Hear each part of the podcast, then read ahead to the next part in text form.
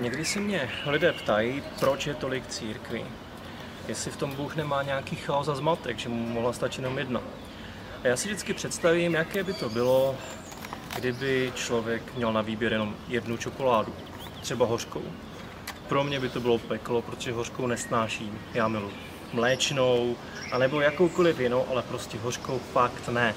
Je to stejné, jako když za komunistů jste přišli do obchodu a chtěli jste nějakou šťávu nebo minerálku. Nedostali jste na výběr prostě z 20 různých názvů, ale dostali jste buď to žlutou, anebo červenou. A to bylo všechno. A proto si myslím, že je skvělé, když je i výběr různých církví a denominací. Křesťanská církev. Co to vlastně je křesťanství a kdo je to křesťan? Není to člověk, který se nechal pokřtít, když tak zní, ale je to člověk, který věří, že Ježíš je Kristus. Spousta lidí si myslí, že Ježíš Kristus je jméno a příjmení.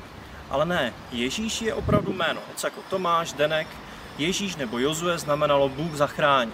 Ale Kristus, Kristus je postavení. Je to něco jako doktor Novák nebo Bělička učitel. A Kristus znamená Mesiáš, zachránce, ten, který to všechno tady vyřeší. Takže křesťan je člověk, který věří, že Ježíš je ten zachránce, spasitel, ten jeden Bůh a zároveň člověk. Je to stejné jako v Matrixu je Neo, The One, který všechno vyřeší celý film, tak Ježíš je The One pro celý svět. A co je to vlastně církev? Možná vás překvapí, ale církev není kostel nebo krásná budova, jako tady ten kostel, ale jsou to ti lidé uvnitř. Je to společenství lidí, to je pravý význam toho slova. Církev může být místní v tom konkrétním městě, ta parta lidí, kteří tam žijou a společně sdílí nějaké hodnoty.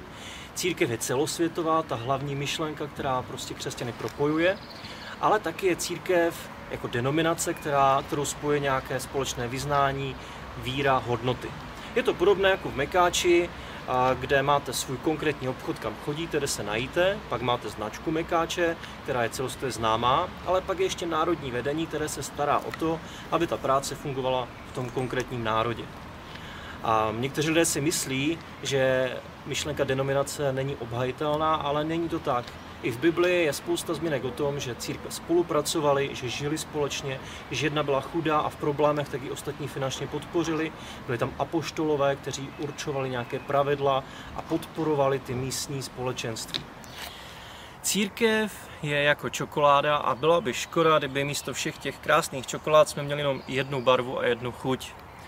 Někdy si ale křesťané přejí, aby jsme to všechno spojili, a nebo naopak mají strach z toho, že když ty jednotlivé denominace vznikaly, tak kolem toho častokrát byla spousta nepokojů a pomluv a násilí. A to samo o sobě bylo špatně. Ale to, že byl konflikt a že se jeden vydal jednou cestou a druhý druhou, to není nic špatného ani nic nového. Dokonce už v Bibli ve skutcích je popsaný případ, kdy Pavel s Barnabášem cestují a mají sebou ty svoje učedníky, studenty. A jeden jejich student, který se jmenoval Jan Marek, při jedné takové cestě, jak bych to řekl, prostě vyměkl. A bylo to pro něho těžké, složité, vrátil se domů. A Pavel byl tvrdák. Takže když při další cestě chtěli vzít znovu Jana Marka sebou, tak Pavel řekl nikdy. Tohle to neberem. Ale Barnabáš, to byl prostě lidák a milouš, a ten zase říkal, ne, dáme mu znova šance. Zašlo to tak daleko, že se rozhádali a každý se vydal jinou cestou a každý šel evangelizovat do jiné části Ázie.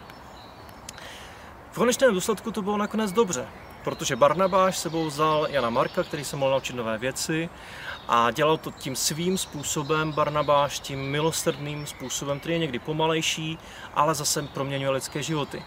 A Pavel, drsňák, vyrazil do dalších zemí, které, kterých oslovil spousty a spousty a i díky tomu napsal spoustu dopisů a vlastně velkou část Nového zákona.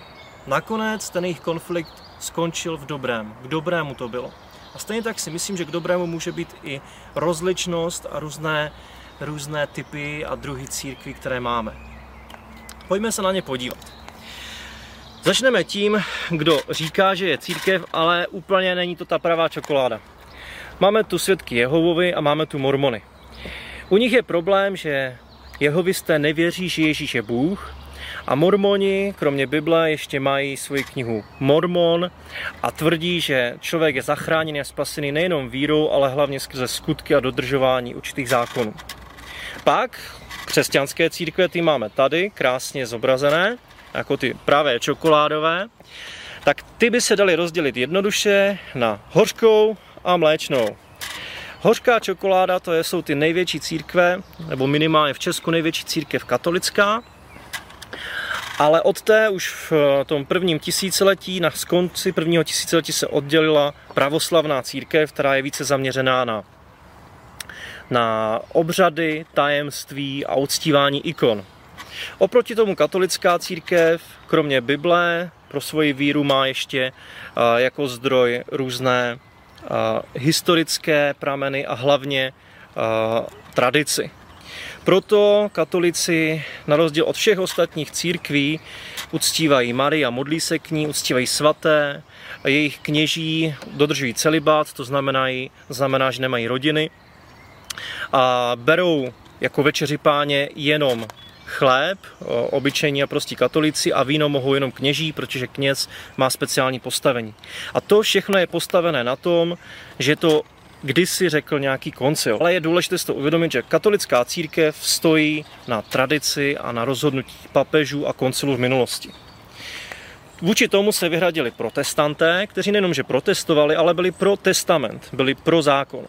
Jejich hlavní vyznání protestantů bylo za prvé jenom písmo, za druhé jenom vírou, že je člověk zachráněný a za třetí jenom milostí, že se nemusí snažit a odpracovat si to, ale že to je dar od Boha. Mezi protestantské církve nejznámější v Čechách se patří evangelická církev a potom také vlastně z katolické církve vznikla docela známá husická církev, která byla populární obzvlášť za první republiky. Kromě tady těch klasických evangelických církví ještě máme například na Slesku Sleskou církev evangelickou. Pak z těchto evangelických církví a kruhů vznikly eh, evangelikální církve, které dávají kromě Bible velký důraz i na osobní obrácení, osobní zbožnost a víru. Tam patří spousta malých sborů a církví, jako je církev bratrská, jednota bratrská, kterou určitě znáte díky Janu Amosi Komenskému, který byl poslední biskup jednoty bratrské, dnes se říká té církvi obnovená jednota bratrská. A patří tam metodisté, patří tam křesťanské sbory a tak dál a tak dál. Prostě spousta menších evangelikálních církví, a, které ale třeba v zahraničí jsou veliké. Například metodisté nebo baptisté, obzvlášť v Severní Americe, jsou obrovské denominace. A z nich po několika letech vznikly ještě další církve, letniční, a charismatické, které mají velký důraz na Ducha Svatého. Teď to slyšíte, zahřmělo to. Velký důraz na Ducha Svatého, na duchovní dary, na nadpřirozeno, na chvály. Tam v naší zemi patří apoštolská církev a pak spousta charismatických církví a sborů, a například křesťanské společenství anebo a, slovo, a, slovo života, anebo církev nové naděje. Někdy se mě lidé ptají, podle čeho si mají vybrat církev k návštěvě, když v ní třeba nikdy v životě nebyli. Mám pro vás pět typů, pět otázek, které si můžete položit. První otázka je, jaký vztah má ta církev k Bibli. Je to jediná autorita pro ní, anebo je to jedna z mnoha autorit? Druhá otázka, kterou bych si kladl, máte nějaké osobní preference, důrazy? A já například jsem letniční. Pro mě je důležitý Duch Svatý, zázraky, chvály. Třetí otázka, kterou bych si kladl, jestli mám přátele, známé, vztahy, nebo třeba moje rodina, jestli nepochází z té církve a nestalo by za to to vyzkoušet. Čtvrtá otázka by byla forma bohoslužby. Vyhovuje mi alespoň trošičku ta forma bohoslužby, nebo jim to velmi vzdálené? Mám rád varhany, kytaru, bicí, to všechno můžete dnes v církvi najít jestli vy sami máte šanci formu té bohoslužby nějakým způsobem ovlivnit, třeba tím, že na, s něčím pomůžete. A poslední otázka, to je možná ta nejdůležitější, tak tu mě naučil můj přítel Peter z Ameriky, když on sám si hledal sbor. V Americe těch sborů je spousta. A on si kladl otázku, která by mě nenapadla. Jestli se v té církvi bude cítit nepohodlně. V tom slova smyslu, že tam nebude jenom sedět a přibírat, ale jestli po něm budou chtít i nějakou aktivitu, jestli po něm budou chtít růst. Proto jsme tady u těch skokanských můstků. Máte tam ty malé skokanské můstky, takové dětské, ale očekává se, že porostete a budete zkoušet i ty velké až po ten největší.